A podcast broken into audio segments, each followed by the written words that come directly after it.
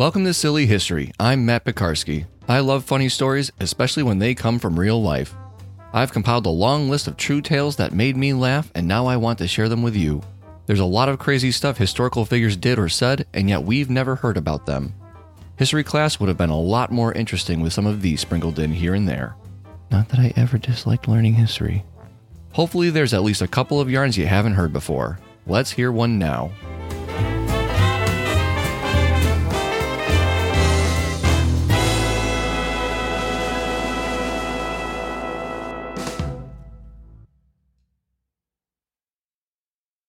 Harry was at the office when one of the two phones sitting on his desk rang.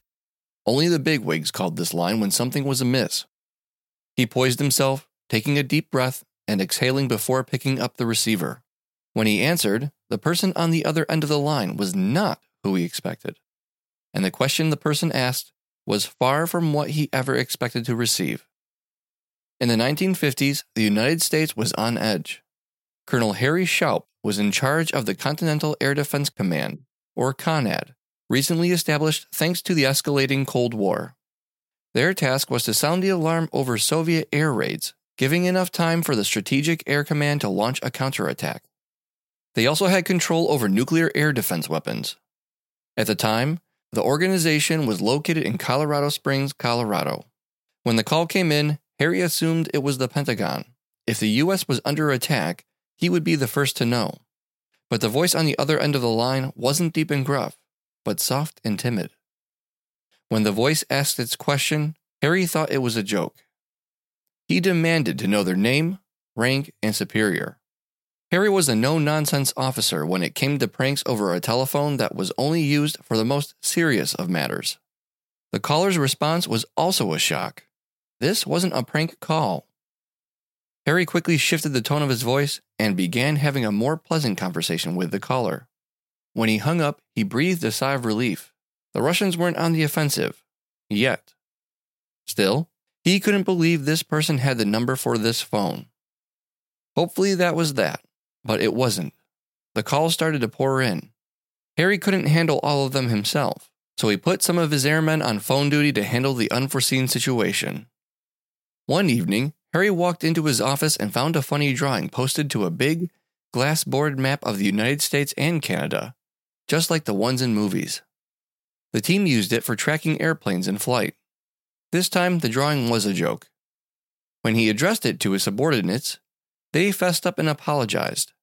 It was all in good fun, they said. As an airman was about to take the sketch down, an idea popped into Harry's head. Staring at the board, he picked up a phone and called the nearest radio station. This is the commander at the Combat Alert Center, he said, and we have an unidentified object. Soon, all of the local stations were calling in every hour, looking for an update on the whereabouts of this UFO. The mystery and intrigue wrapped around this elusive object helped distract the public from the looming war. By the following morning, the UFO had disappeared, but it had left everyone with the feeling of warmth and jolly in their souls. But the UFO reappears every year now, thanks to the accidental call from a young boy who thought he was calling Santa Claus. Back in 1955, Sears ran an ad telling kids they could call Santa direct, but the phone number listed was a misprint, subsequently routing the numerous calls from children to the airmen.